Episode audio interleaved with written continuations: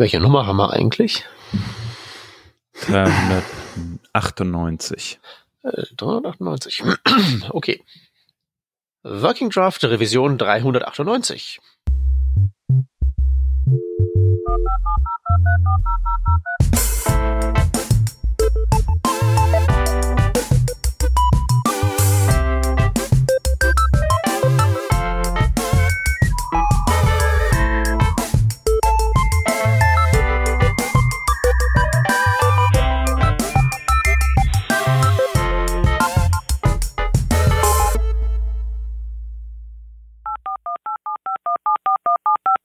Diese Revision von Working Draft wird euch präsentiert von DevJobs.at.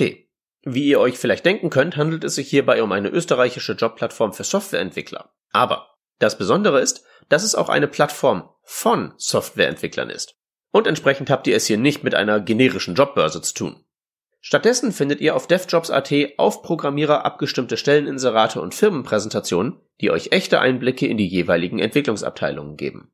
Bei der Suche nach einer passenden Stelle unterstützt euch eine freundliche KI und ihr braucht hierfür nicht mal ein kompliziertes Profil anzulegen.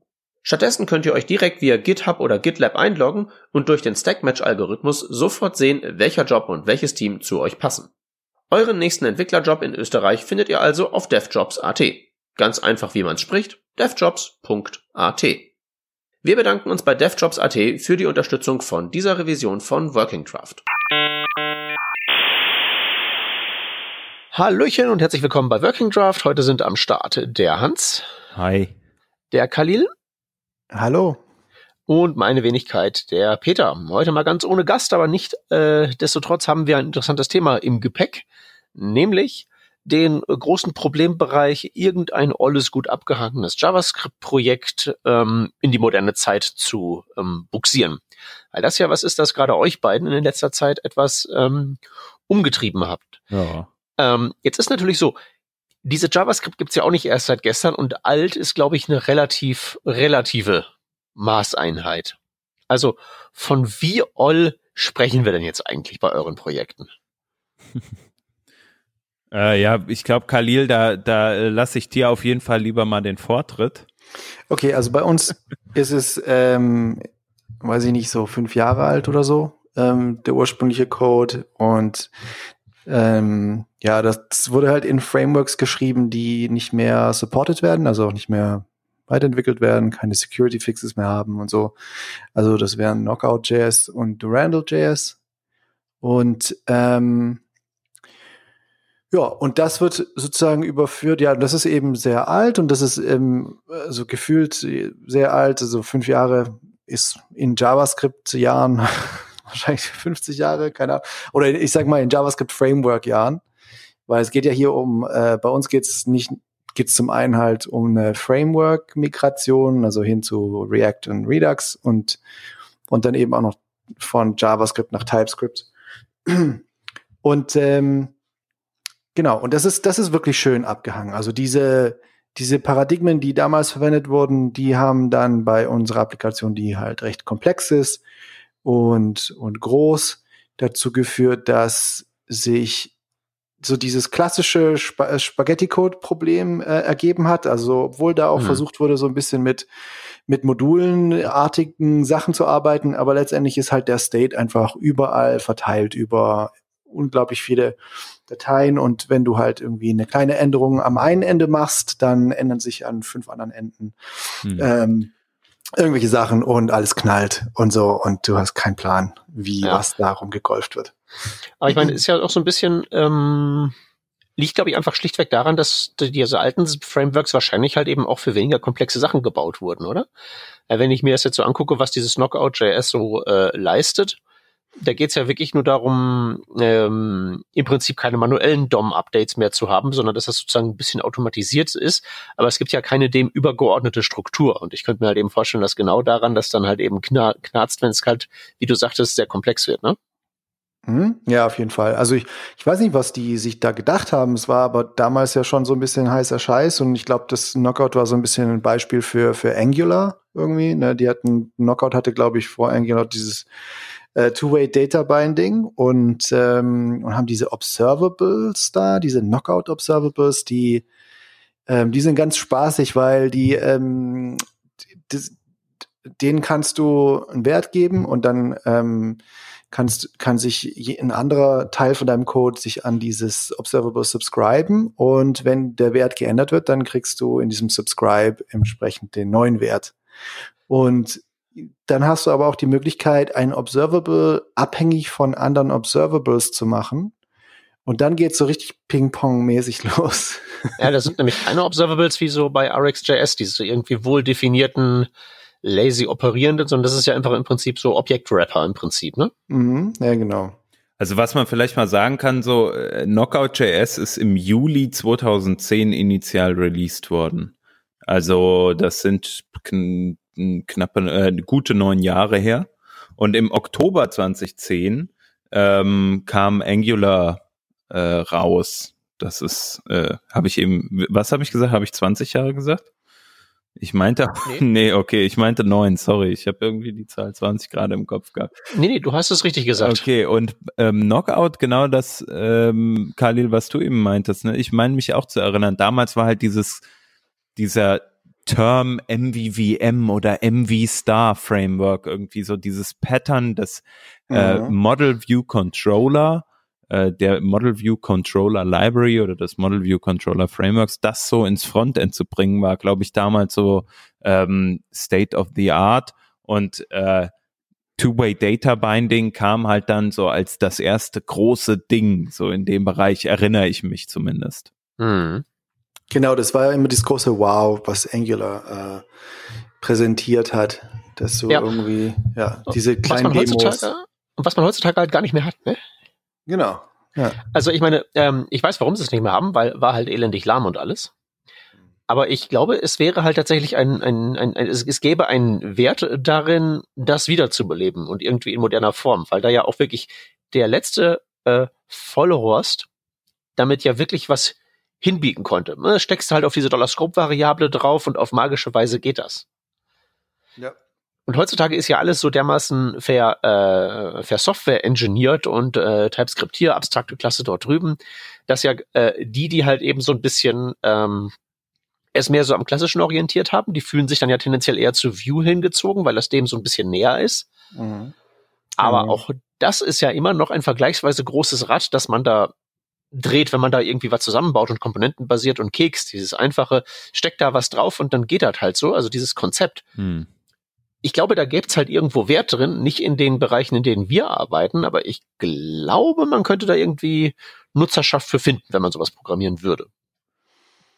Ja, ich weiß nicht, ob es nicht so Dinge halt auch gibt. Also ich kenne mich da jetzt auch nicht so gut aus, aber so ganz leichtgewichtige Frameworks, sowas meinst du ja, ne? Die super trivial zu benutzen sind, vielleicht eine kleine API haben, die sich jetzt nicht so darauf spezialisiert haben, besonders schnell zu sein oder so. Genau. Ja. Also wo es wirklich einen, einen Trade-off gibt Richtung äh, äh, radikaler Ease of Use. Ja. Und alles andere ist egal. Ja, also ich glaube, dass, dass halt die meisten Entwickler, die halt dann irgendwann so eine äh, Stufe erreichen, die sagen halt dann, ja, okay, das ist mir aber dann nicht mehr gut genug, ne, so ungefähr. Das ist richtig, ja. Man kann ja dann auch sozusagen, könnte die ja auch für andere Dinge benutzen, wie irgendwie für Prototyping zum Beispiel. Ja, ja. Ne? also da nicht, dass, dass nur weil man nur weil man ernsthafter Entwickler ist, heißt das ja nicht, dass dieser einfache Zugang notwendigerweise schlecht ist. Man, der Vorteil wäre vielleicht sogar, dass man dann, wenn man es halt eben in so einem dedizierten äh, Ease of Use Prototyping Ding baut, da muss man es ja hinterher wegwerfen, weil man das ja nicht eins zu eins sagen kann, äh, okay, das entwickeln wir jetzt weiter, obwohl es nur ein Prototyp war. Also dieses Production-Syndrom kann man damit vielleicht umgehen. Ja, was ich früher so in den Ring geworfen hätte, wäre wär jetzt jQuery gewesen weil mhm. mit jQuery kommst du halt trotzdem, also sagen wir mal so vor diesen drei, vier, fünf Jahren, ja, als noch nicht jeder irgendwie äh, React und, und Angular äh, am Start hatte und als diese ganzen Build Tools noch nicht so einfach zu benutzen waren, ja. Weil ja. jQuery machst du dir halt ein Script include äh, in dein HTML und fertig ist. Ich glaube auch, oh, ja. dass dass halt da so ein Bootstrap einem halt total gut geholfen hat, dann einfach diese JavaScript-Komponenten nimmst du dir, stylst sie ein bisschen um für Prototyping perfekt, ja. Genau. Ähm, aber die Frage, also was ich heute, das würde ich heute nicht mehr in den Ring werfen, weil ich glaube, die Bordmittel vom Browser äh, sind, glaube ich, an der Stelle schon ziemlich gut geworden, um so ein Prototyping zu erreichen.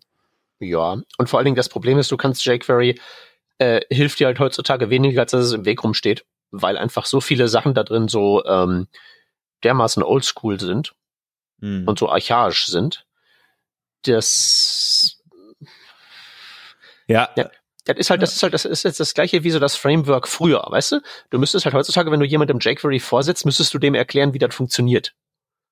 Ja. Ja, vielleicht. Könnte, also wahrscheinlich, ja. Aber nochmal, um nochmal zurückzukommen auf diese, äh, diese älteren Frameworks und irgendwie, Kali, du sagtest ja auch, ihr habt jetzt ein Projekt, das gibt seit fünf Jahren. Das wurde damals mit Knockout geschrieben. Also vor sechs Jahren ist, äh, also wahrscheinlich kurz bevor das da angefangen äh, ist mit der, mit eurer Entwicklung, äh, ist React erschienen und war dann so kurze Zeit ja auch so, wow, React und so krass. Und ähm, mit der Zeit hat sich ja so React und auch Vue und vielleicht noch Angular, die drei so ein bisschen etabliert als die großen ähm, Frameworks, die im Moment so den Markt beherrschen. Ne? Mhm. Und äh, von daher verständlich, dass man sagt, so von den Patterns her, da gibt's halt super viel ähm, super viel Dokumentation zu, super viel Blogartikel. Du findest zu jedem Problem irgendwie gefühlt die Lösung sofort. Ähm, es gibt super viele Software-Tools. Klar muss man da auch immer gucken, ähm, sind die, also wie wähle ich die aus, ne? Und das, was ich eben schon mal sagte, der Bildflow, äh, dieses, also zum Beispiel Create React App, ja, was einfach so ein, so ein Command-Line-Interface, du gibst es ein, füllst deine fünf Sachen aus und boom, da ist deine Applikation, die perfekt funktioniert und gut konfiguriert ist, ja. Also mhm. da, da musst du dich einfach nicht mehr mit deinem, mit Webpack en Detail beschäftigen. Das ist weggekapselt für dich. Du musst dich nicht über deinen Linter ähm, ärgern, weil der ist sowieso dabei und so weiter und so fort. Und das Ganze funktioniert dann auch noch mit TypeScript. Also Peter, du hast ja eben overengineert, oder ne, overengineert nicht, aber äh, Software engineert. Software engineert. Genau. Bis ins letzte Detail genannt, ja. Und äh, ja, also ich finde, also für mich als Entwickler, der das professionell macht und der halt sagt, ich, ich mache jetzt keine kleinere Website, die ich eben mal noch schnell hinsetze, sondern äh, ich möchte fundierte Software programmieren, auch für Firmen, die diesen Anspruch verfolgen, ähm, da wirklich auch gute Software hinzustellen. Äh, ja, wobei ich nicht sagen möchte, dass die andere unbedingt immer schlecht sein muss, aber ähm, halt eine, ein professionelles Level erreichen möchte. Äh, dafür finde ich halt diese Tools wie jetzt React beispielsweise als Framework finde ich sehr gut ausgereift und sehr gut durchdacht. Nun, ähm, wie viel davon ist wirklich React und wie viel ist halt eben das, was du alles angesprochen hast, nämlich das Ganze drumherum? Also genau, so das, das gerade so das Tooling, ne? Mhm. Also, weil wenn ich mir jetzt so, so, so React an sich angucke, mit dem mittlerweile irgendwie Legacy-Krempeln, du hast irgendwie so das Problem, ich hätte jetzt gern irgendwie State gemanagt und es gibt 80.000 Lösungen dafür. Ja. Es ist ja nicht unbedingt jetzt irgendwie cool oder irgendwie äh, Asynchronität wenn du da nicht weißt, was du nutzen willst, sondern sozusagen erstmal so sondierst, was kann man denn so alles nehmen? Du kannst ja auch schon allein die ganzen Lösungen gar nicht mehr irgendwie so alle äh, erfassen, weil äh, Funks hier, Promises da drüben, ach Gott, was muss ich mir noch Observables drauf schaffen und so weiter. Hm. Also ne, es ist halt so, dass, dass, dass wir es halt eben sehr, sehr leicht haben, was unsere ganzen Tools angeht. Und wenn man sich halt mal so durchliest, wie es anderen so ergeht, die irgendwie C schreiben müssen, äh, die gucken halt äh, mit äh, relativ großem Neid auf sowas wie Webpack. Und ich glaube, äh, das ist ziemlich cool, aber das ist so das, die gleiche Diskussion wie, ähm, was wird zu unserer 400? Äh, oh, das ist erst die Revision 3 irgendwas, ne? Ja. Ja, ja. Äh, wir werden in der 400 darüber gesprochen haben, äh, so äh, Frameworks, inwiefern das ausentwickelt ist und so. Und ich glaube halt eben, da ist die Messe halt doll noch nicht gelesen. Deswegen nur so der Hinweis, dass man da eventuell differenzieren muss zwischen Ökosystem und Tools und NPM und Gedöns und den konkreten Sachen, mit denen wir uns da heute so rumschlagen? Also ich muss sagen, also ich, du hast ja vorhin gesagt, Peter, dass, dass man eventuell ähm, sowas wie Knockout noch für kleine Sachen verwenden kann. Also ich würde das nicht sagen. Also ich finde das keine gute Idee, weil ich glaube, dass es zu, nee, nee, nee. zu schnell ausartet.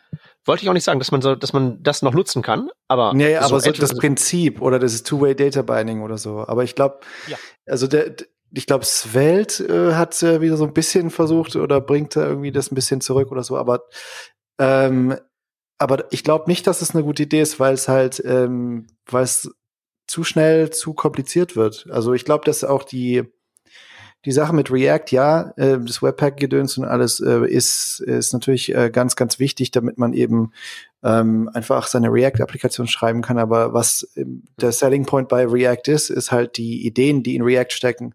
Und dass alles außenrum da ist, damit man schnell dazu kommt, diese Ideen anzuwenden, ähm, ist ist halt schön, ja. Aber da, es geht letztendlich darum, glaube ich, weil diese Ideen einfach näher an den Gehirnen von den Men von den von den Entwicklern sind, so dass dass sie selbst ähm, und da da sehe ich eben auch den Punkt so, wenn du was Kleines machen willst, dann nimm auch React, aber nimm's dann halt ohne Redux und nimm's ohne diesen, nimmst du das und verwende einfach nur React als Tool.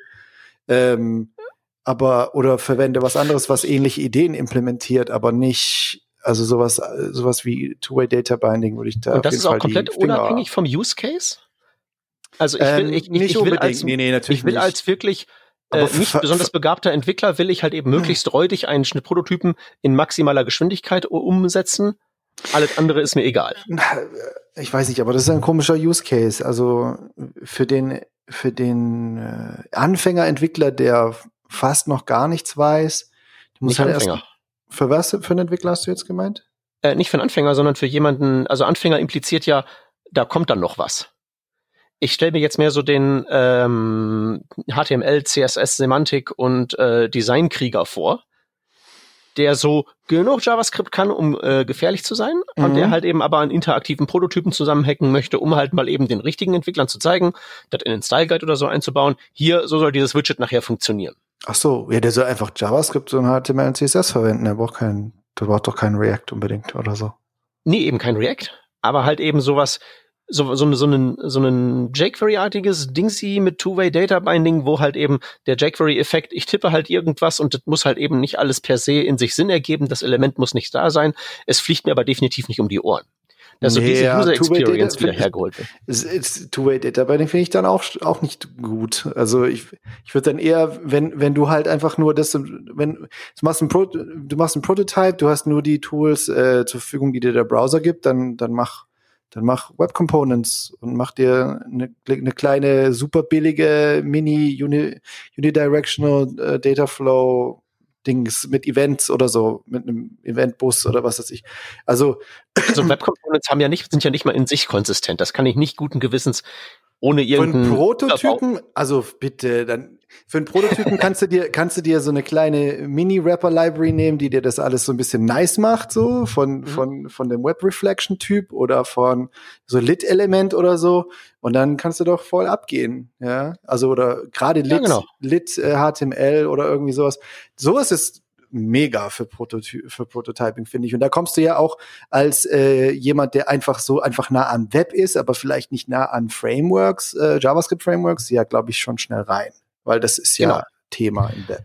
Genau, das ist auch so ein Ding, wo man auch gerade gerade genau bei dem Software-Universum, das du da gerade angesprochen hast, dieses ganze äh, Hyper-HTML, Leiter-HTML und so, mhm. das ist ja auch, das ist ja nicht nur eine Library, sondern sozusagen ja auch eine Kaskade von Entwicklungsschritten, wo man meines meiner Meinung nach auch sieht, dass die halt eben immer benutzerfreundlicher werden.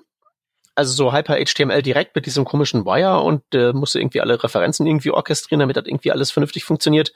Ist ja schon ein bisschen freaky, aber die jüngste Iteration, ich habe schon ganz vergessen, wie sie heißt, wo du auch Hooks dran dengeln kannst und so, das geht halt ähm. schon so ein ähm. bisschen in die richtige Richtung. Wie heißt das nochmal? Das hat so einen komischen Namen. Heresy. Ist es nicht Heresy? Das ist, glaube ich, irgendwas, wo auch mit, mit, mit Hooks bei und so. Aber auf jeden Fall, ne? Genau. Und da haben wir halt wieder das Problem, der gute Mann haut halt eben Libraries äh, raus äh, wie andere schlechte Sprüche. ne? Aber sowas halt eben abschleifen und auch ordentlich dokumentieren. Ordentlich dokumentiert ist der ganze Krempelchen und auch nicht. Auch ne? nicht, genau, ne? Das, ne? Äh, deswegen Aber hat er auch genau, Probleme mit der Adoption, so ein bisschen. Aber der macht äh, keinen Scheiß, ja. ey, ohne Witz der ist technisch sehr beeindruckend und die Produktivität ist sehr beeindruckend, aber also ich habe da auch schon so manchen Pull-Request reinschieben müssen. Also aber der dieses halt Heresy, halt das, das scheint so das Ding zu sein, was er versucht gerade viel zu pushen, wo er eben äh, wirklich viel von dieser Usability irgendwie auch äh, ja. Vereinfacht. Ja, weil es das, das Neueste ist, ne? Und davor war es irgendwie dieses Leiter HTML oder wie das hieß. Ähm, das ist, glaube ich, das, womit ich, womit ich so am Basteln bin. Aber ja. das ist halt so der Punkt. Und ich glaube halt eben, diese, die, diese Tools, also dieses, ähm, da sind wir uns, denke ich mal, einig, das ist, das ist auf jeden Fall was wert, wertvolles. Das ist auch relativ nah halt eben an der ähm, Basis dran. Aber dann müsste man halt eben das auch noch wirklich mit so Sachen ähm, vielleicht äh, noch anreichern, die ähm, auch so, so, ähm, ja, State Management so ein bisschen einfacher machen. Also da kannst du halt eben dann mit Hooks beigehen Mhm. Aber ähm, bei vielen ist es halt eben so, ähm, die halt mit dem, mit dem, die es mit dem Programmieren nicht so weit gebracht haben und auch nicht vorhaben, das so, so weit bringen. Diese Hooks sind ja selbst für den äh, Kenner ein bisschen schwarze Magie. Mhm. Ne? Und wenn man das halt irgendwie einfach noch so ein etwas gewöhnlicheres, viel langweiligeres, äh, ähm, viel langweiligere API überführen könnte. Ja? Also mhm. wirklich sowas, wo ähm, äh, sowas ähnliches wie jQuery ist, mit so dieser Toleranz drin, ne? egal was du tippst, da kommt hinten was raus. Plus halt eben diese, ne diese Lehren aus den modernen Technologien, wie wir das bei HyperHTML und Konsorten ja dann auch haben. Das Programmiermodell ist ja entsprechend, aber halt eben auch noch garniert mit einer möglichst, ähm, mit einer API, die halt die Trade-offs dahin macht, dass man maximalen Ease of Use hat und dass so Sachen wie Performance nicht so wichtig sind. Also was ich ja zum Beispiel bei ähm, React ganz sympathisch fand lange Zeit, war ja, dass man da dieses State Management ähm, also man musste ja nicht viele Funktionen kennen. Hast du halt eine Klasse gemacht, hast Set, Set State aufgerufen, wenn du Set State aufgerufen hast, rendert sich dein Krempel neu. Das ist ja 80 Prozent der Gesamtgeschichte gewesen. Und jetzt hast du halt noch Hooks und hast du noch Kontext und dann kommt noch dieses und noch jenes und noch solches. Und das ist alles auch wertvoll für bestimmte Use Cases. Ja. ja. Aber wenn man halt eben das alles in einem Tool drin hätte, wo diese ganzen Alternativen nicht sind, sondern irgendwie es gibt einen Weg und dieser eine Weg ist der maximal einfache, dass der letzte Dershi das auch hinkriegt und vor allen Dingen auch jeder, der sich halt eben nicht da ellenlang in irgendwas reinlesen möchte, weil irgendwie Klasse und ein Feld äh, besetzen und eine Methode aufrufen, das sollten die meisten irgendwie auf die Kette kriegen. Mhm. Plus wie so, aber äh, ja. nochmal äh, kurz, wenn ich da mal reingrätsche, sorry. Sehr gerne. Äh, die Diskussion äh, ist auf jeden Fall interessant und ich würde da auch gerne mal hören, wer hätte denn an sowas Interesse?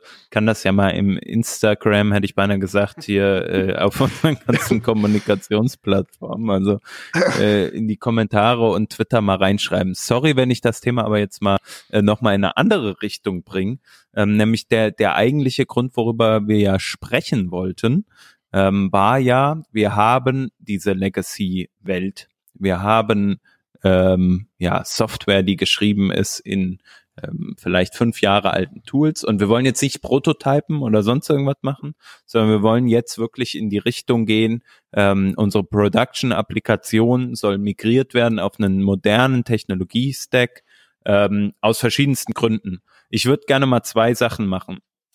Zum einen, warum macht man das überhaupt? Also was sind die Beweggründe? Ich kann zum Beispiel von unserer äh, unseren Erfahrungen gleich mal berichten. Wir haben äh, eine JavaScript-Applikation, die haben wir vor einem Jahr angefangen zu schreiben und seitdem kontinuierlich maintained. Äh, die haben wir in JavaScript zu dem Zeitpunkt ge geschrieben, ähm, weil uns äh, in, in TypeScript noch so ein Stück weit die Erfahrung an der Stelle gefehlt hat. Und äh, wir haben aber all unseren Backend-Code zu der Zeit in TypeScript geschrieben und machen das auch weiterhin und portieren jetzt aber unseren Frontend-Code, unsere Frontend-Applikation auch nach TypeScript. TypeScript mit React. Ähm, genau. Und es gibt ja Gründe, warum man das tut und Wege, wie man das machen kann. Vielleicht können wir diese beiden Punkte nochmal abarbeiten. Und Khalil, Ihr habt da ja noch ein ganz anderes Szenario. Ihr portiert jetzt auch zu React, hast du vorhin mhm. gesagt, ne? Und auch mit TypeScript. Ja. Das heißt, für euch ist der Weg auf jeden Fall ja wahrscheinlich nochmal viel weiter mhm. als für das, was wir, was wir so haben. Oh ja, das ist jetzt auch eine Sache, die ähm, schon mindestens zwei Jahre läuft, glaube ich. Und wo wir jetzt so bei, bei so bei der, weiß ich nicht, 70, 80 Prozent äh, dann langsam ankommen oder ungefähr sind und die letzten 10 Prozent, äh, letzten 20 Prozent werden auch noch mal ganz schön anstrengend. Ähm, aber was ich interessant an der ganzen Geschichte finde, ist, ähm, dass es, dass es tatsächlich funktioniert dass wir das migrieren und wir sehen auch Licht am Ende des Tunnels und so weiter und wir haben auch Support so von von der äh, Geschäftsführung und so weiter.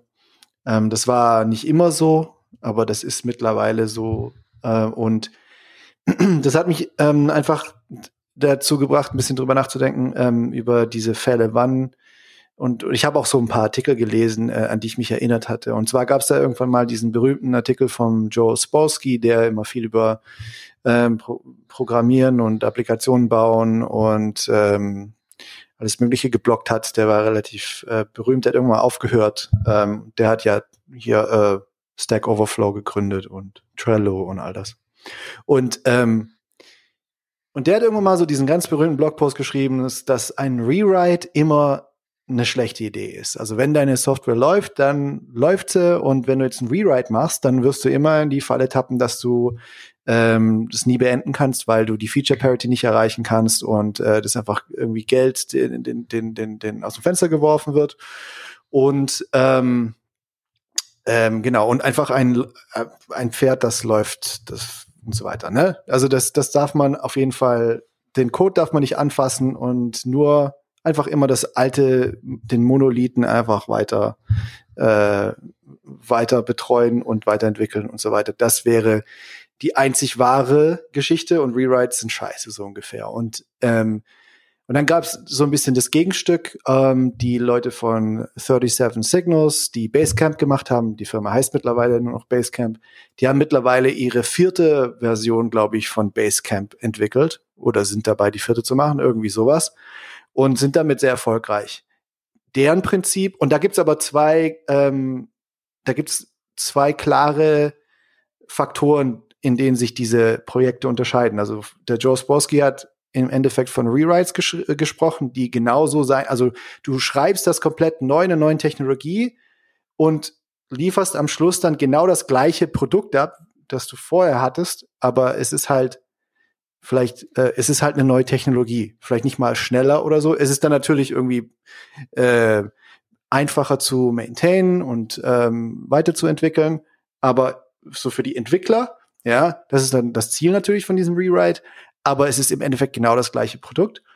Und das, was äh, die Basecamp-Leute gemacht haben, ist, sie haben ihre erste Version von Basecamp gehabt und haben gesagt, ey, das können wir noch besser machen die und die und die und die Ideen, diese Paradigmen, die wir da verwendet haben, die äh, finden wir nicht mehr gut. Wir machen, wir, wir erfinden die UX neu und machen Base, Basecamp neu, aber anders. Und zwar gravierend anders. Und da macht in dem Fall macht ein Rewrite sehr viel Sinn, weil du eben diese Feature Parity gar nicht erreichen musst. Da kommst du relativ schnell auf ähm, diese 80 Prozent, die dieses Produkt dann erfüllen muss im Vergleich zum alten Produkt und kannst dann sagen, hey, wir haben hier dieses neue, super fancy, geilere Ding, äh, kommt doch mal rüber und alle anderen, die dürfen gerne auf Version 1 bleiben. Das war natürlich, das ist natürlich wichtig, dass du so als äh, Firma dann auch die Power hast, das alte Ding zu maintainen. Und ähm, und dann gab, gibt's halt so die zwei Sachen, die sich gegenüberstehen. Okay, wenn du eine neue UX machst, dann äh, ist es okay. Aber wenn du was modernisieren willst, dann darfst du den alten Code nicht anfassen. Ist es wirklich, ist das wirklich so? Was ich zum Beispiel gesehen habe, ist, dass es tatsächlich so, dass ich Versuche mitbekommen habe und an Versuchen mitgemacht habe, in, in größeren Firmen etwas, was, äh, also einen kompletten neuen Rewrite zu machen von Sachen, die schon äh, bestanden und die wurden nach einem Jahr einfach abgewürgt, weil, weil es einfach so, das, das hat einfach nicht funktioniert die Energie, die da reingesteckt werden musste, um dorthin zu kommen, wo man, äh, wo die jetzige App ist, die Legacy-App sozusagen, ähm, das wurde irgendwann mal, das hat sich irgendwann nicht mehr gerechnet. Und im Gegensatz dazu ähm, sehe ich halt jetzt in der Firma, bei der ich jetzt bin, diese, diese, diese Migrationsstrategie, wo, wo man gesagt hat, okay, dieser Code, das funktioniert einfach nicht. Das ist da, da braucht man bei jeder Feature-Entwicklung irgendwie zehnmal so lange, weil wir, weil der, der State halt so Ping-Pong spielt irgendwie und es ein absolutes Grauen ist, irgendwie das zu maintainen und weiterzuentwickeln. Wir müssen das auf äh, ein Paradigma bringen, das modern ist, das, das äh, was man halt heute verwendet, einfach der Hauptgrund ist eigentlich, weil zwischen den zwei Paradigmen, das, das sind wie zwei unterschiedliche wie zwei Universen und du kannst halt beim einen einfach viel besser kontrollieren, ähm, was du entwickelst und überhaupt dieses ganze, selbst das, fangen wir bei komponentenbasiertem Arbeiten an und dann halt dann noch äh, Redux State und so weiter. Das ähm, ermöglicht halt einfach alles viel besser zu kontrollieren und du kannst viel kleinteiliger entwickeln und kannst ein Feature hier in deiner Ecke schön bauen und machst nicht irgendwie 80 Prozent der Applikation aus Versehen kaputt. Und wenn man es richtig macht. Ne? Richtig, natürlich. Also muss man richtig machen. Aber das ist eine, das ist, das ist tatsächlich und das, das ist halt, jetzt bin ich auch gleich fertig mit meiner, meiner Einleitung dazu. Das ist, ich, ich habe eben jetzt mit eigenen Augen, Augen sehen können, dass es eine tatsächliche Strategie ist, dass du eine Applikation wirklich von einem alten Tech-Stack, der gar nicht mehr für dich funktioniert, auf einen neuen bringen kannst, ähm, gleichzeitig Feature entwickeln kannst und ähm, ähm,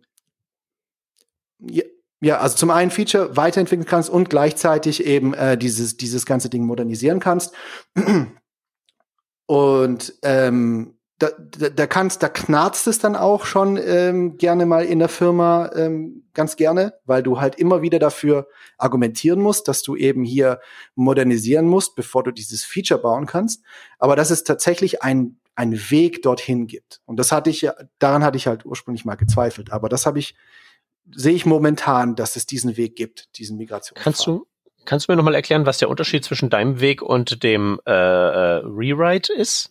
Der Rewrite ist ganz, genau, ganz der, okay, der Rewrite ist, ähm, du hast die alte Applikation und du machst und dann holst du dir Create React App und fängst einfach an, die komplett neu zu schreiben, aber genau so, wie die alte Applikation ist. Also die gleichen Funktionalitäten baust du einfach nach. Und die Migration, die wir jetzt machen, ist, wir haben die Codebase und jetzt sagen wir, okay, wir brauchen äh, an Position X brauchen wir ein neues Feature. Dann machen wir, ähm, dann brechen wir den alten Code sozusagen raus und machen an dieser neuen, an der Stelle, wo das neue Feature rein muss, machen wir zuerst eine React-Komponente rein und bauen dann das neue Feature in React. Und dann lädst du sozusagen natürlich eine ganze Zeit lang erstmal die alten Frameworks und die neuen Frameworks und hast beides laufen. Ja. Aber du machst es, du brichst halt so Stück für Stück die, ähm, die Sachen raus, die du modernisieren willst und machst dann Stück für Stück Komponenten rein und ähm, genau und arbeitest dich dann so durch die Applikation durch. Also aus Business-Perspektive ist das Entwickeln von neuen Features jetzt einfach dreimal so aufwendig geworden, aber dafür wird es auf lange Sicht halt eben meinen alten äh, Tech-Stack ersetzen. Richtig, genau. Und das ist dann aus Business-Perspektive äh, dann auch mal so, dass die denken, oh, dieses Team, das an dieser Applikation arbeitet, die sind einfach so lahm. Ja, die sind, die sind scheiße. so ungefähr. Ähm, und ist das hier wirklich, und da gibt's dann Zweifel und so weiter. Und da muss man sich unglaublich verteidigen und so weiter. Aber wenn man halt dran bleibt, dann zahlt sich das halt irgendwann aus wenn man das schafft und wenn die Firma auch stark genug ist, sozusagen äh, mit dran zu bleiben und die Entwickler gut genug sind, um das zu verargumentieren und auch gleichzeitig eben äh, entsprechend so äh, Ergebnisse auch zu liefern, so, dann, dann, dann kommst du halt, irgendwann kippt's dann halt. Irgendwann kommst du zu dem Punkt, wo es kippt und wo du plötzlich schneller wirst und wo du plötzlich äh, ähm, und da muss auch die ganze Applikation noch nicht äh, komplett in der neuen Technologie sein. Ähm, weil du kannst, also man kann zum Beispiel eben sagen, okay, äh, du kannst mit mit React fängst du, du baust letztendlich halt die UI erstmal neu und alles, was darunter ist, kann eventuell noch alter Code bleiben oder einiges davon und du kannst eben nach vorne hinaus, ne, das, was eben man auch schon sieht, da kannst du plötzlich sehr viel schneller werden, wenn du einen bestimmten Punkt erreicht hast. Setzt dieser Ansatz nicht ein gewisses Qualitätsniveau der alten Codebase voraus? weil ähm, ich könnte mir vorstellen und habe vielleicht auch schon mal gesehen, ähm, irgendwelche Monolithen, die eine derart enge Kopplung von allem Möglichen haben, mhm. dass das gar nicht mal so einfach ist, überhaupt etwas abzugrenzen, was man jetzt ersetzen kann. Weil alles in alles irgendwie reinragt. Mhm. Ich war, ich weiß es nicht. Also es ist halt, es ist halt schon extrem mühsam am Anfang. Ähm, also das, das kann man, das kann man nicht abstreiten. Aber da, die Frage ist halt, wie wiegst du es auf? Also wenn du, wenn du die alte Applikation weiterentwickelst, dann hast du halt, dann hast du wirklich als Firma auch Schwierigkeiten, überhaupt Entwickler zu halten, weil es so schmerzhaft wird, für den Entwickler selber an der Applikation zu arbeiten und natürlich auch extrem langsam, also langfristig halt immer langsamer und, ähm, und immer schmerzhafter. Und an so einem Projekt will halt keiner arbeiten. Da, da lernst du auch nichts mehr. Es gibt keine, es gibt auch, du kommst auch nicht irgendwie in den Flow rein und so weiter, je länger mhm. das geht. Ähm, und wenn du anfängst, das umzuarbeiten, ja, diese, diese ersten Abgrenzungen sind schwierig, aber du kannst halt, ähm, und es ist letztendlich auch es wird auch alles langsamer und es ist auch schmerzhaft und schwierig und das dann auch irgendwie von einem alten Bildsystem irgendwie mal auf ein neues zu hieven und dann irgendwie Webpack mal einzuführen und so. Also ich bin nicht von ganzem, von ganz am Anfang dabei gewesen, aber ich muss schon sagen, ich bin schon sehr beeindruckt mit der Arbeit, die die Entwickler damals geleistet haben, die das, äh, die das angefangen haben. Das kann ich mir vorstellen. Ja, ich bin da so bei der Hälfte sozusagen dazu gekommen und ähm, also echt Respekt. Und ähm, mhm. Aber letztendlich, das Schöne ist halt, du kannst also dieses komponentenbasierte entwickeln, ähm, macht es halt so einfach, wie es gehen kann, glaube ich. Also, weil du kannst halt irgend, du kannst halt React einfach irgendwo reinhaken und ähm, kannst sagen, okay, der Teil ist jetzt halt einfach React und der ist in sich halt auch geschlossen und beeinflusst nichts anderes. Und der State, und dann kommen wir auch zu dem Punkt, äh, da gibt's eben noch, du musst ja irgendwie diese Linie ziehen und die Linie kannst du ziehen über so ein Adapter-Pattern, dass du halt sagst, wir haben ähm, Dateien, die heißen so und so ähm, Adapter. Und da ist es dann so, dass du sagen kannst, okay, hier habe ich halt State in diesem Legacy Code und ich weiß von diesem State, dass ich den in meiner React-Applikation brauche oder in meinem React-Component brauche. Und dann kannst du in dieser Adapter-Geschichte sagen, wenn sich dieses Knockout-Observable updatet, dann holst du dir da auch Redux rein und feuerst dann halt entsprechend auch eine, eine Action, sodass eben der, der State auch im Redux ähm, drin hängt. Und dann kannst mhm. du, kannst du das halt in deiner React-Welt schön über Redux und äh, ähm, Unidirectional Data Flow alles abhandeln. Ähm, und die äh, Welt außenrum ist halt noch Chaos. und du kannst es natürlich auch wieder, ähm, du kannst dann auch State, der dann in React abgedatet wird oder Redux abgedatet wird, von deiner React-Komponente wieder rüberbringen über diesen Adapter, weil der halt, der Adapter kennt halt das Redux-Objekt und kann sich da den State raus, rausholen. So. Ja, das, Problem ist halt wirklich wahrscheinlich erstmal überhaupt äh, äh, State überhaupt als Konzept muss ja auch nicht notwendigerweise in irgendeinem Legacy-Ding. Wir hatten ja vorhin mal dieses jQuery-Szenario. Mhm. Da gibt's ja keinen State oft genug, sondern der äh, wohnt dann ja irgendwie implizit, äh, weiß ich nicht, in irgendwelchen DOM-Zuständen drin. Mhm, ja, genau, ja. Das musst du halt identifizieren letztendlich. Bei, bei Knockout ist es halt relativ klar, der State ist halt immer in diesen Observables. Ne? Ja. Die können sich halt ändern. Ja. Genau, deswegen mein Punkt. Also Knockout mag jetzt nicht das, das modernste Pattern sein, aber ich glaube, wenn man überhaupt eine, von irgendwas wegmigrieren möchte, von irgendwelchen alten Sachen, mhm. ist das wahrscheinlich noch das, womit man es am womit es am le leichtesten geht, eben weil halt das äh, Design einen da notwendigerweise zu halt der Trennung von Daten und äh, UI bringt. Mhm. Ja. Aber äh, stimmt, ne, ja. habe halt auch schon so einige andere Sachen gesehen, mhm. wo äh, also da hätte ich jetzt auch nicht unbedingt gewusst, wo ich jetzt da sozusagen anfangen soll mit so einem Refactoring. Mhm. Also, ne, klar, irgendwie eine isolierte Komponente, allein äh, wenn das so eine Spaghetti ist. Also weil man darf ja die Kreativität von Entwicklern nicht unterschätzen, wenn sie unter Zeitdruck mal gesetzt wurden. Mhm.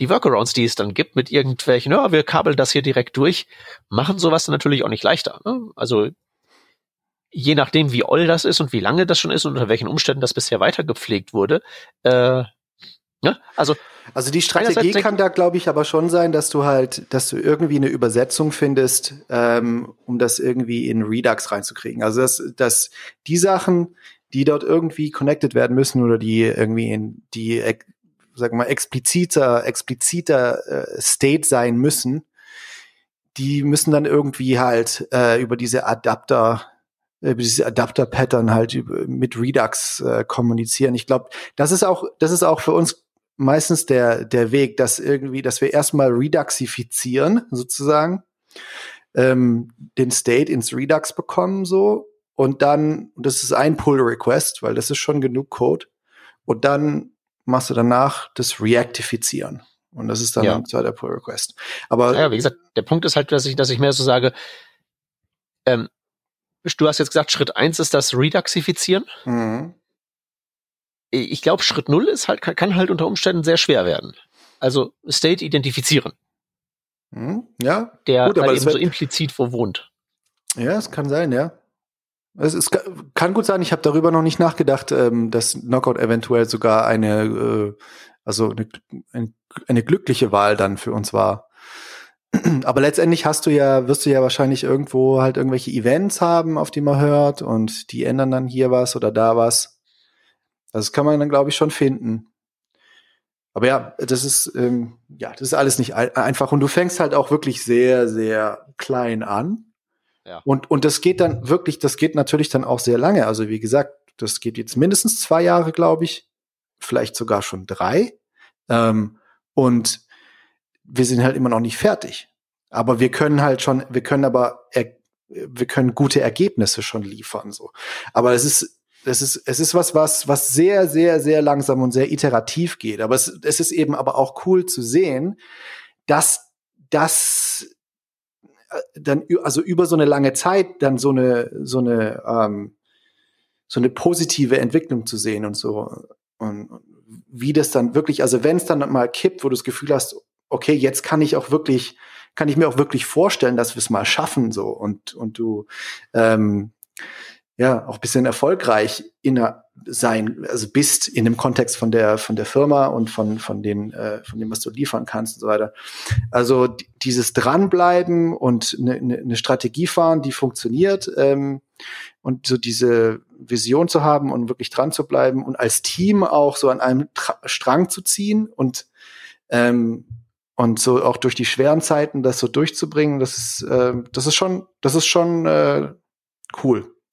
Also, Sind so Adapter, also eine Frage hätte ich noch. Mhm. Ähm, also zu der konkreten Umsetzung von so Adaptern, wie du es angesprochen hattest, sind die ähm, mehr so makroskopisch oder mehr so mikroskopisch? Gibt es so den äh, äh, Layer so zwischen alter Welt und Redux und an denen wird immer was dran geschraubt oder passiert das auch auf so einer einzelnen Ebene? Also die Frage, worauf ich hinaus möchte, ist ja, ist äh, Refactoring ähm, des Refactorings, während das noch an, während das noch geht. Also über diesen Zeitraum von drei Jahren, wie du ansprachst, mhm. musste ja sicherlich das, was dann vor zwei Jahren geschrieben wurde, auch mal wieder umgebaut werden. Mhm. Ja, also die Adapter, die hängen ähm, immer beim beim State. Also da gibt's diese Folder so für ähm, für diese für diese Redux, wie sagt man, Bereiche irgendwie so ich weiß nicht, zum Beispiel haben wir so eine Attendee-Liste, da gibt's dann die Attend den Attendee-List-State und die Reducer dafür, die Selektoren und dann gibt's eben auch einen Adapter dafür. Und das hast du eigentlich in jedem ähm, Ordner, hast du dann auch einen Adapter mit dabei bei den, bei den ganzen State-Themen. Okay, aber äh, ja gut, das wird wahrscheinlich bei euch ganz gut funktionieren, eben wegen der Knockout-Problematik. Also ich habe jetzt gerade mein, mein, mein, mich gleich wieder Richtung Worst Case begeben und so, mhm.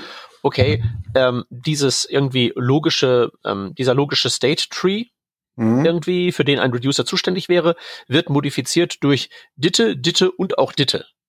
Mhm. So durch drei verschiedene Viecher, was ja wahrscheinlich bei dem, hm, bei dem, beim Knockout-Transport so sehr nicht der Fall ist. Und selbst wenn, dann sind diese drei irgendwie einigermaßen gleich, ähm, gleichermaßen da zuständig, ne? Aber wenn ich mir halt vorstelle, hier ist ein Button, da ist ein Button, da ist ein Button und wenn man da drauf irgendwelche Events geworfen, mhm. ja, kannst du abfangen mit so einem Adapter und dann in deinen State hineinfriemeln. Mhm. Aber dann ist ja die Frage, ähm, wo das dann angebracht wird.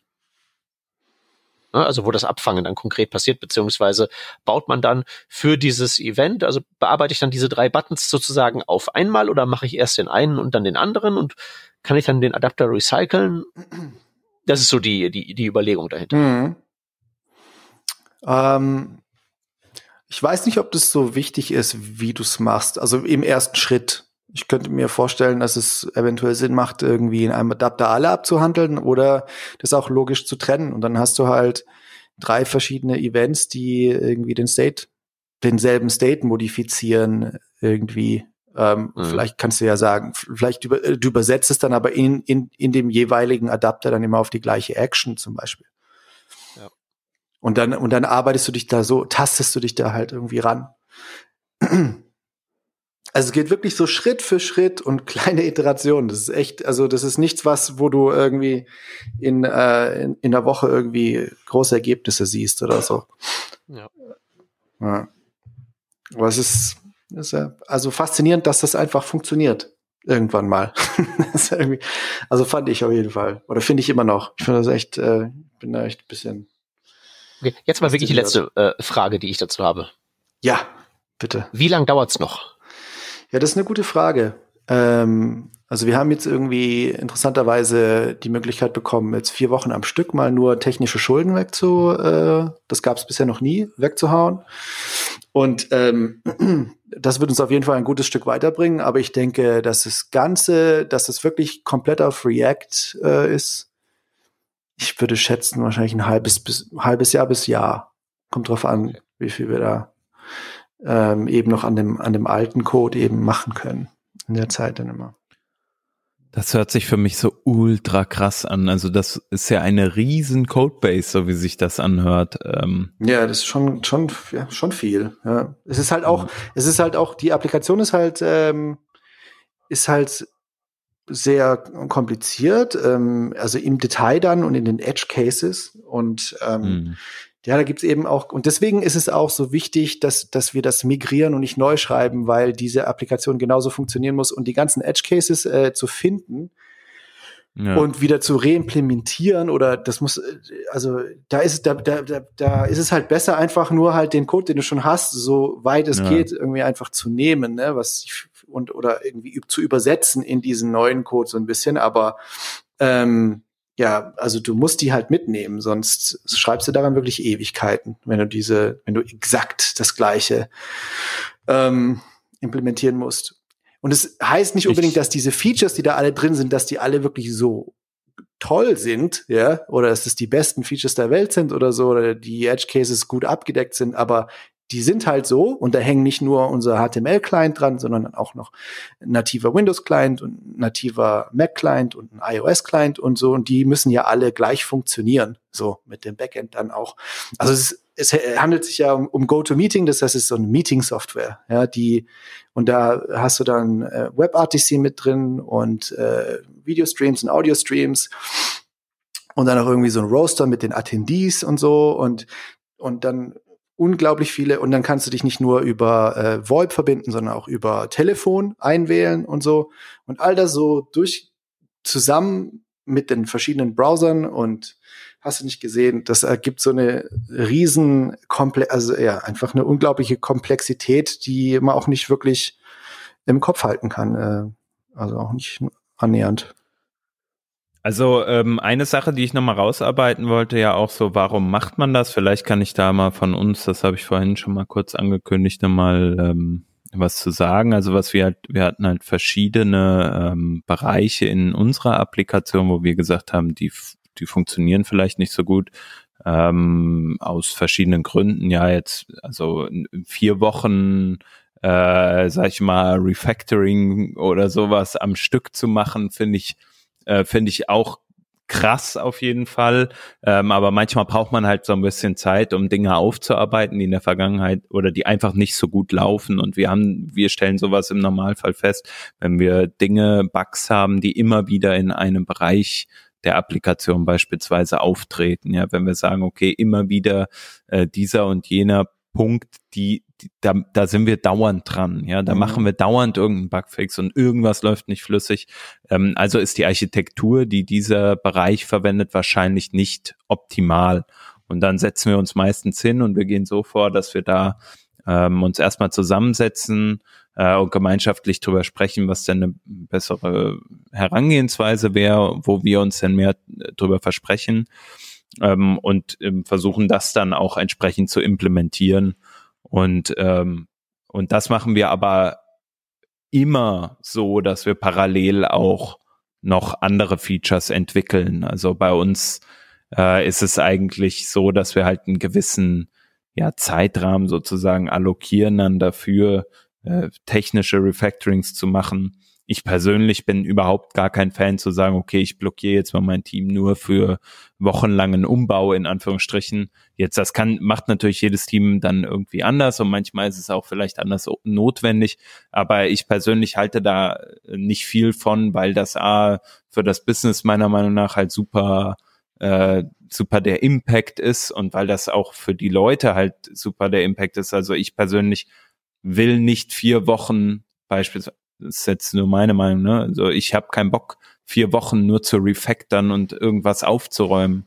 Das macht mir keinen Spaß. Ähm, mag, mag dem einen oder also anderen. Also ein Grund, warum es, äh, also der Grund, warum, also bei uns ist es, ist der Grund ganz klar, dass halt die alte Architektur ähm, uns einfach unglaublich viel langsamer macht. Ja, die neue Architektur, mhm. jetzt gab es zum Beispiel, war es eben strategisch, äh, ist es sehr wichtig geworden, dass wir, ähm, dass dieses, dass das äh, UI-Design und das UX über alle Clients ähm, neu designt wird ähm, und neu, und auch gleichgezogen wird, weil die sich sehr sehr, weil die sehr sehr unterschiedlich waren.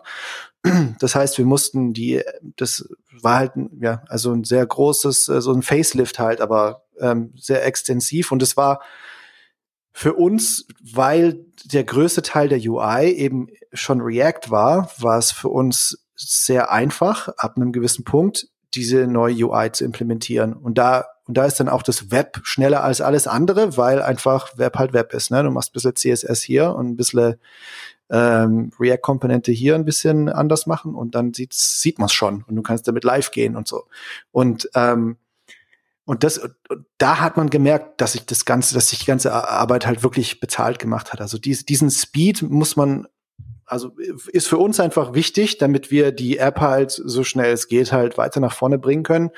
Und überhaupt muss äh, generell viel, äh, brauchen wir viele ähm, Improvements und Optimierungen, was eben ähm, im Performance-Bereich passiert. Und das ging einfach im alten Code einfach nicht. Es ging einfach nicht. Also du hast auch die, die grundsätzliche ähm, Entwicklungsgeschwindigkeit war auch deswegen ähm, viel langsamer, weil weil jedes Mal, wenn du halt irgendwo ein kleines Feature entwickelt hast oder was geändert hast, dann musstest du halt ähm, End-to-End-Tests laufen lassen und zwar unglaublich viele und die äh, und dazu auch noch äh, manuelle Tests machen und genau ist vielleicht auch ein super Stichwort, äh, wenn ich da einmal ja. reinkritschen darf, wenn wir vielleicht gleich noch dazu kommen, wie man den Weg dahin beschreitet. Ich wollte noch mal ganz kurz, äh, nur noch mal trotzdem, also ähm, die Beweggründe, so zum Beispiel, es dauert lang, ein, ein Feature umzusetzen, ne? oder man, ähm, man hat irgendwie dauernd Bugs oder so. Das waren auch so bei uns so, so die Sachen, wo wir gesagt haben, da müssen wir mal reingucken. Ähm, ich denke aber auch, was du genannt hast, nämlich dieses Future-Proof, irgendwie, wie bekommen wir es hin, äh, dass wir ähm, in Zukunft noch Leute für uns gewinnen können, ne? wenn du eine GWT-App hast, das hatten die Firma, wo ich jetzt aktuell bin, äh, die hatten das, die hatten früher unglaublich viel GWT im Einsatz für, haben die auch heute noch für ihre Frontend-Applikation. Ja. Ja, dafür findest du einfach niemanden mehr so und Knockout.js die, die gleiche Sache. Ne? Das sind dann, glaube ich, so die, die Punkte, warum sollte ich das Refactoring machen? Wie schaffe ich es auch vielleicht Management dann sozusagen äh, dahin zu bewegen, dann doch mehr ähm, Zeit dafür zu allokieren, so bereit zu sein, auch da mal den Invest mhm. zu gehen, das mal zu erforschen ja. oder so. Und äh, dann geht's, finde ich, auch ein Stück weit in, in dem Punkt so, wie komme ich da jetzt hin? Ne? Wie komme ich dann von, von null äh, auf mhm. 100? Und ähm, ein Punkt, den habe ich ja eben schon genannt, die, mir war es wichtig, bei uns erstmal die Bereiche zu finden, äh, wo irgendwie ständig Fehler auftreten und die dann zu hinterfragen, wie können wir diese Bereiche neu gestalten. Und ähm, was wir ja gemacht haben, wir hatten eine React-App, die haben wir, wie gesagt, die ist noch recht jung. Ich glaube, wir haben aber trotzdem schon auch recht viel Features da drin. Ähm, und wir haben uns überlegt, wie schaffen wir es halt, die einzelnen Teile so umzubauen, dass sie schnellstmöglichst für uns Impact haben. Beispielsweise bei unserer React-Applikation, die mit Redux läuft, was wir zuerst gemacht haben, ist, wir haben gesagt, okay, alles, was den State betrifft, was die Actions betrifft, all diesen kompletten Bereich, den werden wir jetzt erstmal in TypeScript überführen und typisieren, so gut es geht. So 80-20 Regel, ne? Ähm, 20 Prozent haben irgendwo noch ein Any drin. Mittlerweile vielleicht nicht mehr, aber zu einem gewissen Zeitpunkt hatten sie das. Und wir schauen erstmal, dass wir da ordentliche Typisierung reinbekommen, um diesen Part robust zu machen, diesen Teil robust zu machen. Und ein Teil, der da natürlich unglaublich hilft, du hast es eben auch schon angesprochen, sind Tests. Also seien es jetzt, äh, jetzt Unit-Tests auf deinen State oder sowas, oder du sagst halt, du machst, ähm, machst wirkliche End-to-End-Tests, um zu gewährleisten, dass deine Applikation läuft. Ich glaube, wenn man diese Tests schon hat und die dann mitportieren kann, dann ist das halt ein unglaublicher Mehrwert.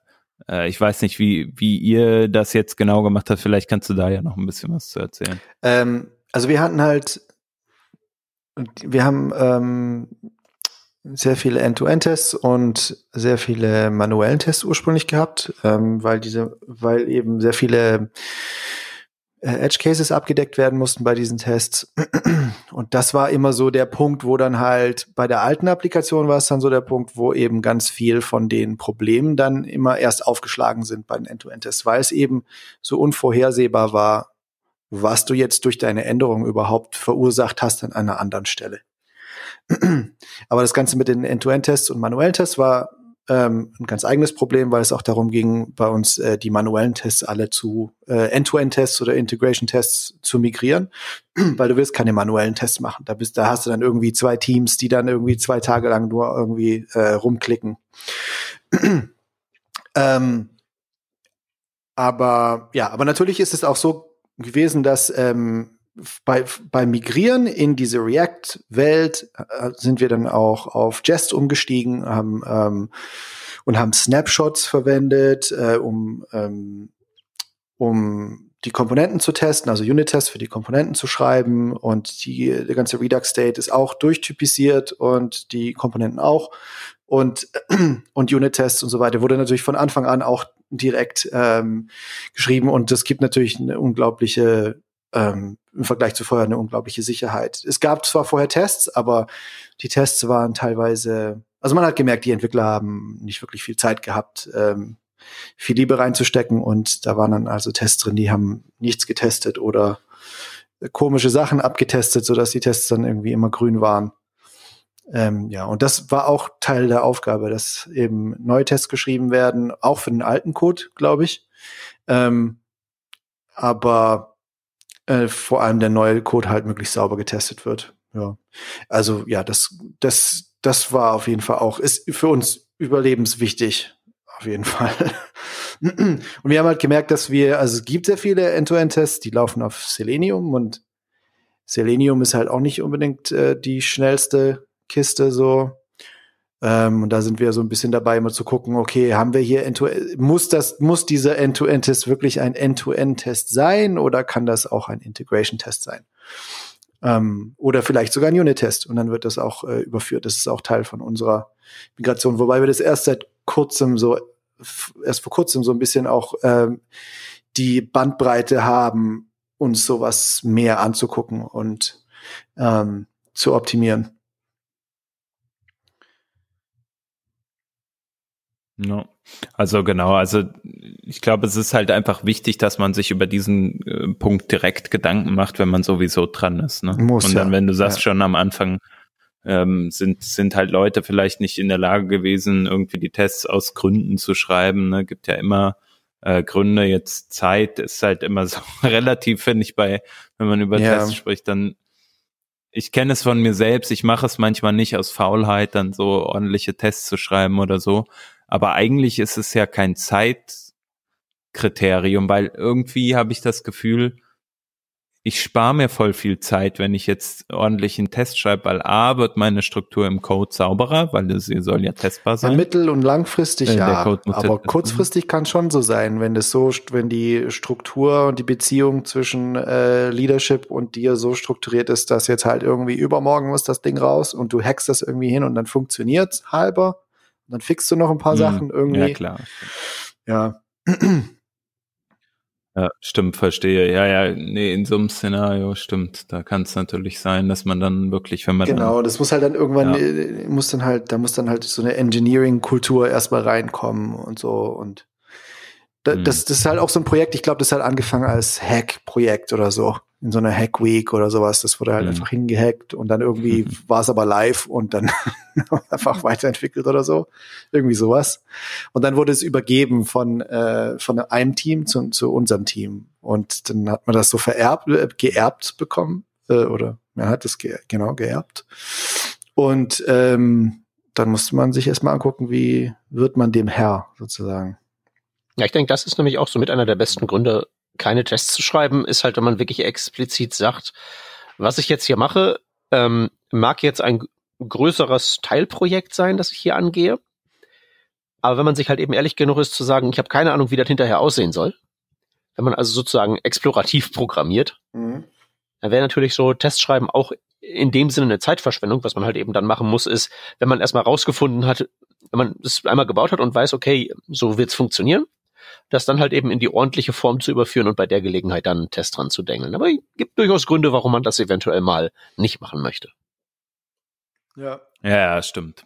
Wenn ich drüber nachdenke, mache ich das ja auch gerade manchmal so. Also äh, es gibt ja für alles immer äh, die richtige Zeit, so, ne? ja. Ähm, ich würde noch so als einen Tipp auf jeden Fall gern mitgeben wollen, dass wenn man mal so von JavaScript nach TypeScript überführt, ist, kann man ja das beides auch im Parallelbetrieb äh, fahren. Man muss einfach nur einmal JavaScript in TypeScript auch erlauben und dann kann man diesen ganzen Build-Workflow, den, ähm, den so ein Webpack oder so mitbringt, ähm, oder ein Babel mitbringt, den kann man dann mit TypeScript ersetzen. Aber was ist, was ist, was ist bei einer Migration und, nach TypeScript, TypeScript denn die beste Variante? Sagt man, man macht jetzt aus allen Dateien TS-Dateien und, äh, und sagt, JavaScript ist erlaubt. Und nee, da brauchst du, brauchst du ja dann nicht mehr, dann ist ja alles TypeScript. Genau. Brauchst und dann genau. macht man halt irgendwie, dann arbeitet man sich dann irgendwie von an einer Ecke, zu, von einer Ecke zur anderen. Neues Feature wird dann irgendwie schön gemacht und altes Feature wird nebenher noch so ein bisschen auch mhm. mitgemacht oder so. Oder sagt man, okay, ich, ich mache jetzt diesen Teil TypeScript, benenne die Datei in TS um und mache dann auch wirklich alles TypeScript-y und lässt den Rest JavaScript. Gibt es da Gründe, das anders zu machen? Ja, also das, ich weiß nicht. Also das geht auf jeden Fall. Also was wir jetzt machen zum Beispiel, wir haben all unsere JS und JSX-Dateien einfach so als solche da auch liegen. Ähm, und wenn wir zum Beispiel etwas anfassen, eine Komponente anfassen, ich habe ja eben schon gesagt, wir haben initial einmal den Aufwand betrieben, unseren State versucht, so gut es mhm. geht, zu typisieren. Wir haben in dem Zuge auch noch migriert von, von äh, Actions, die so ein bisschen äh, sehr, sagen wir mal, ähm, interessant gestaltet waren. Ich weiß gar nicht mehr, wie genau wir das gemacht hatten, aber sehr direkt auf, äh, sehr direkt aufgerufen wurden, ähm, dann zu diesem Action Creators Pattern, ähm, wo man halt äh, dann wirklich eine Funktion hat, die dir die Action erstellt und äh, du die dann an einer Stelle in deiner Komponente, in deinem Container beziehungsweise deiner Connector Component, wie auch immer man es nennen will, wo man zu Redux äh, connected, ähm, dort den, den Dispatch von diesem äh, aufruft und der Action Creator dir die Action dafür erzeugt. Ähm, in TypeScript gibt's da, und da, Peter, du hast da ja neulich äh, äh, mal drüber getwittert, gibt's da tolle äh, Möglichkeit über Return Types ähm, automatisiert und, und Type Inference in, automatisiert die Typen äh, der einzelnen Actions ähm, festzustellen. Aus dem, also, aus dem Action Creator direkt abzuleiten, ohne erst einen Typ zu schreiben und dann einen Action Creator zu schreiben, der den Typ erfüllt. Genau, also es ist, geht halt dadurch automatisiert in TypeScript und das ist halt fantastisch, weil du dir damit viel Arbeit von hier Interface hier, Interface da sparst und nicht alles automatisiert äh, importieren musst, aber du trotzdem eine, eine mhm. äh, Typsicherheit hast. Und ähm, genau, das war so der erste Part, den wir äh, gemacht haben. Das ist schon ein bisschen länger her jetzt. Und was wir äh, mittlerweile halt machen, ist, wenn wir ein neues Feature haben, dann gehen wir eigentlich direkt in die Komponenten, die wir bearbeiten müssen ähm, und portieren die. Wir haben teilweise auch noch ähm, Higher Order Components, die wir halt für äh, für ja einfaches State Management ähm, genutzt haben in der Vergangenheit. Das machen wir jetzt alles über Effekt, äh, über ähm, Hooks und äh, außerdem verwenden wir halt Effects für die Lifecycle Methods. Ähm, neuerdings, das heißt, diese diese Transition packen wir da häufig auch noch mit rein und da wir halt die Komponenten recht klein gehalten haben, können wir das halt Komponente für Komponente machen, wenn wir diese Komponenten ja, bearbeiten. So Pfadfinder das Prinzip ist der große Vorteil. hinterlasse. genau. Ja, genau. Ähm, und verwendet ihr diese Type Safe Actions Library oder ist das Overkill? Nee, die kenne ich ja auch gar nicht, um ehrlich zu sein. Ähm, Type also die verwenden Actions. wir. also ich finde, es ist halt immer ähm, okay. Also der einfachste Weg, den ich bisher gefunden habe, um Actions zu erstellen, ist der, den Hans gerade beschrieben hat. Also ähm, Single Source of Truth und das ist nicht der Typ, sondern das ist halt eben die Funktion, aus der ich den Typ sozusagen, wenn ich ihn woanders benutzen möchte, ableiten kann, Discriminated Union überführen kann und so Zeug. Und diese ganzen TypeScript-Libraries, die es da, die es da gibt, da gibt's ja auch endlos viele, um halt irgendwelche Action-Creators da zu erstellen. Das ist halt eben so die erste Dependency, die ich mir einsparen würde. Weil das kann man sich halt eben einfach mit dem Return-Type mittlerweile aus TypeScript aus einer Funktion herleiten, den Typ, und dann muss man nicht auch, muss man auch nicht alles irgendwie mehrfach definieren. Hm. Weißt du? Du beschreibst ja eh, wenn du einen Typ in TypeScript beschreibst, die eine Objektstruktur und dann schreibst du die nochmal in die Funktion und alles, was du dadurch, was du dann erreichst, ist halt eben, dass du dir eine extra Aufgabe geschaffen hast, nämlich diese zwei Dinger synchron zu halten. Statt dass du ein Ding schreibst und die beiden Konstrukte, die du brauchst, ähm, dadurch herstellst, dass du den, das zweite Konstrukt aus dem ersten ableitest. Ja. Aber ja, also was wir auf jeden Fall machen, ist, also das verfolgt wahrscheinlich ein ähnliches Pattern, ne? Also ähm, kann ich mir zumindest vorstellen, so vom ersten Scan her, ähm, auch Create Action, ne, da hast du dann irgendwie, du erstellst dir halt deine Action und genau das, was aber Peter sagt, ne, wir versuchen den Typ automatisiert abzuleiten. Was heißt versuchen? Das macht TypeScript halt einfach. Ähm, und dadurch bist du dann äh, zum einen äh, in dein, äh, in deiner in deinen Action Save, in dem Dispatch, wo du es auslöst Du bist, ähm, wir verwenden zum Beispiel noch Redux Saga nebenher, so, so Middleware-Erweiterung für die, die es nicht kennen. Äh, bist da drin safe und, und kannst die Action dort auch getyped verwenden. Und äh, zusätzlich halt in deinem Reducer, wo du dann halt entsprechend für die, für die Cases äh, auch äh, Was heißt denn jetzt ist. eigentlich genau ähm, der Return-Type vom Action Creator? Was bedeutet Wenn du ein Sprach, du hast ein Sprachkonstrukt in TypeScript, sagen wir irgendwie, du hast ein Objekt gebaut. Mhm. Nicht ein Typ für ein Objekt, sondern wirklich ein konkretes Objekt. war x gleich irgendein Objekt. Mhm. Dann weiß ja TypeScript durch Typinferenz, welchen Typ das Objekt hat. Musst du ja nicht beischreiben. Ja. Und du kannst mit dem Type of Operator, dem TypeScript Type of Operator, nicht dem JavaScript Type, ähm, Type of Operator, sozusagen die Typinferenz nehmen und ähm, deren Fähigkeiten nutzen und diesen äh, Inferred Type in einen konkreten Type überleiten. Ach so, okay. Ja, dann. Ja? Und dann hast du eine, eine, eine, Hilfe, eine Hilfefunktion namens äh, Return Type.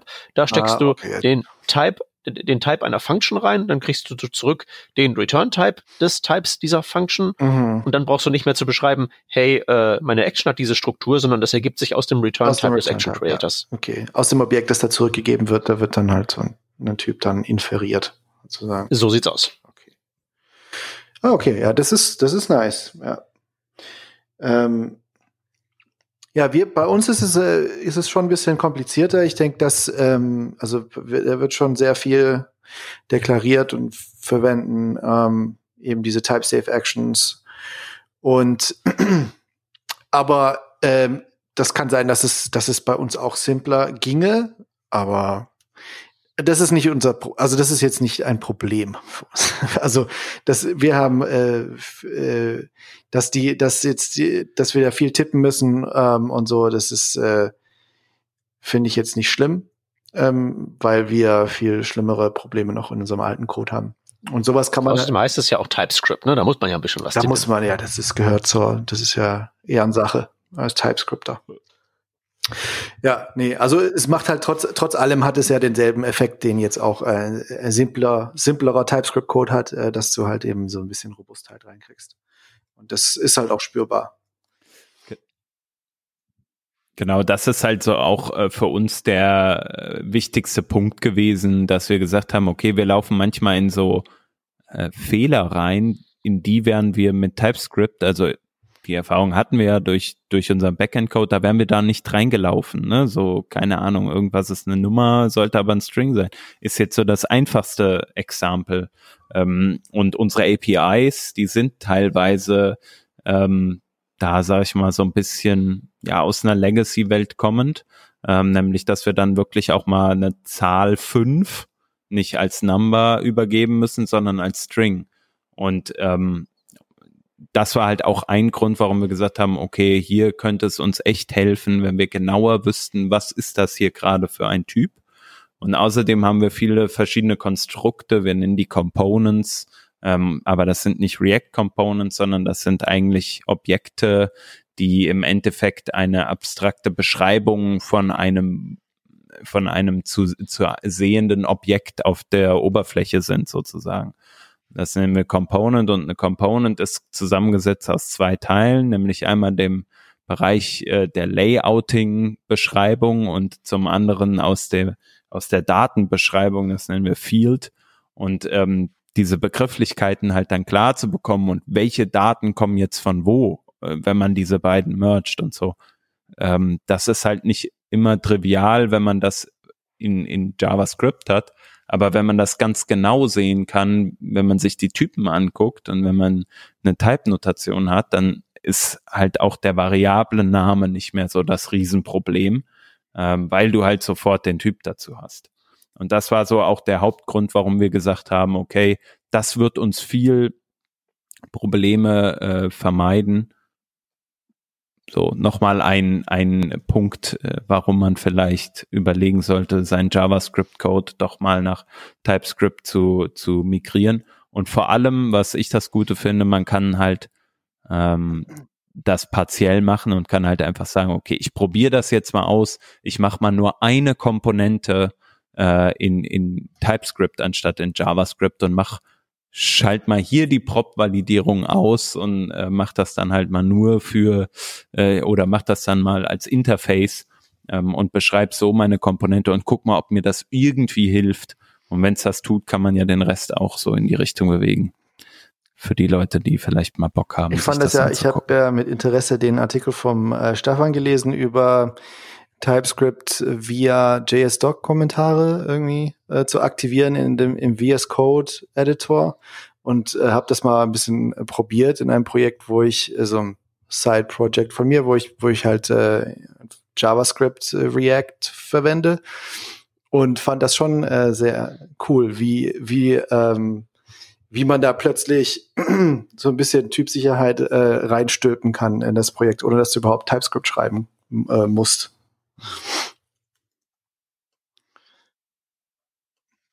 Ja, werden wir auf jeden Fall nochmal verlinken. Ja.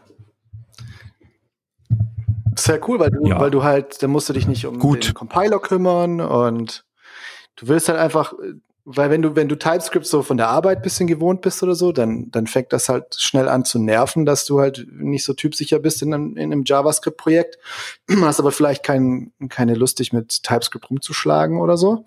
Und dann kannst du einfach so ein paar Kommentare schreiben und plötzlich hast du Bing, Bing, Bing. Feedback, das ist echt cool. Lustiger Artikel. Alright. Jo. Bestimmt gibt's auch noch äh, 100 andere Ideen, die wir jetzt noch teilen könnten zu unseren Erfahrungen mit den äh, mit Migration von Legacy-Projekten. Uns interessiert natürlich wie immer auch eure Meinung dazu.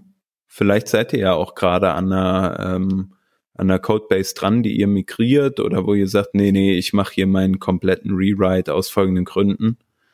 Ähm, fänden wir interessant zu hören. Schreibt uns mal gerne unter diese Revision auf der Webseite oder twittert einfach mal und erwähnt uns und sagt uns, warum das, was wir machen, vielleicht nicht unbedingt die beste Idee war.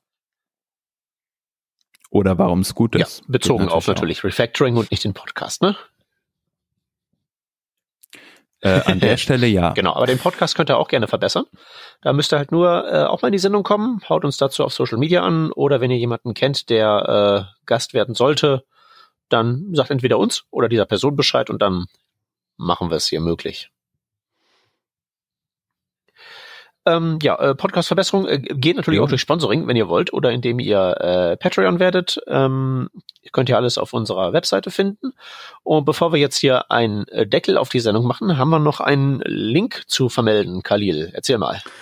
Also ich, ja, das ist, das ist, glaube ich, ähm, ist mir, da bin ich gestern, nee, Quatsch, letzte Woche, Freitag oder so drüber gestolpert. Da gibt es ein Projekt, das heißt Node GUI.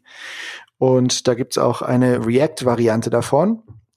Ähm, und das ist ein Projekt, das auf Qt5 äh, basiert, was, wenn ich das richtig verstehe, irgendwie ein Tool ist, das cross-Plattform native Applikationen ähm, äh, erzeugen kann oder so.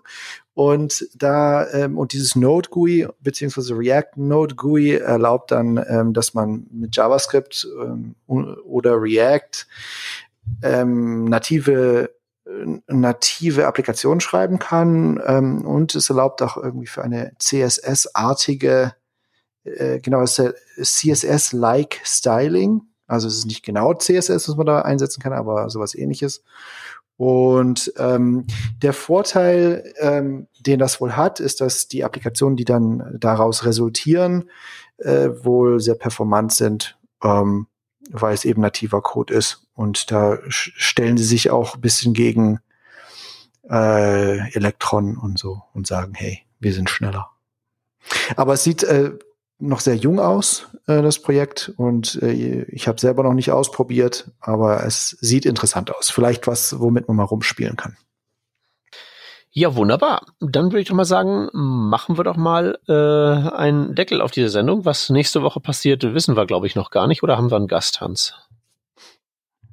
Ähm, ich glaube nicht. Aber wenn ihr mal Gast werden nicht wollt, dann ähm, kontaktiert uns doch einfach mal auf Twitter at workingdraft oder comments at workingdraft.de.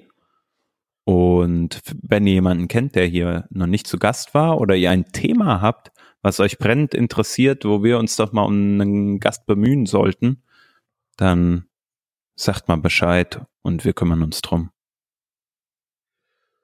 Okay, wunderbar. Dann würde ich sagen, bedanken wir uns fürs Zuhören und äh, hören uns wieder in der nächsten Woche. Ne? Tschüssi. Tschüss.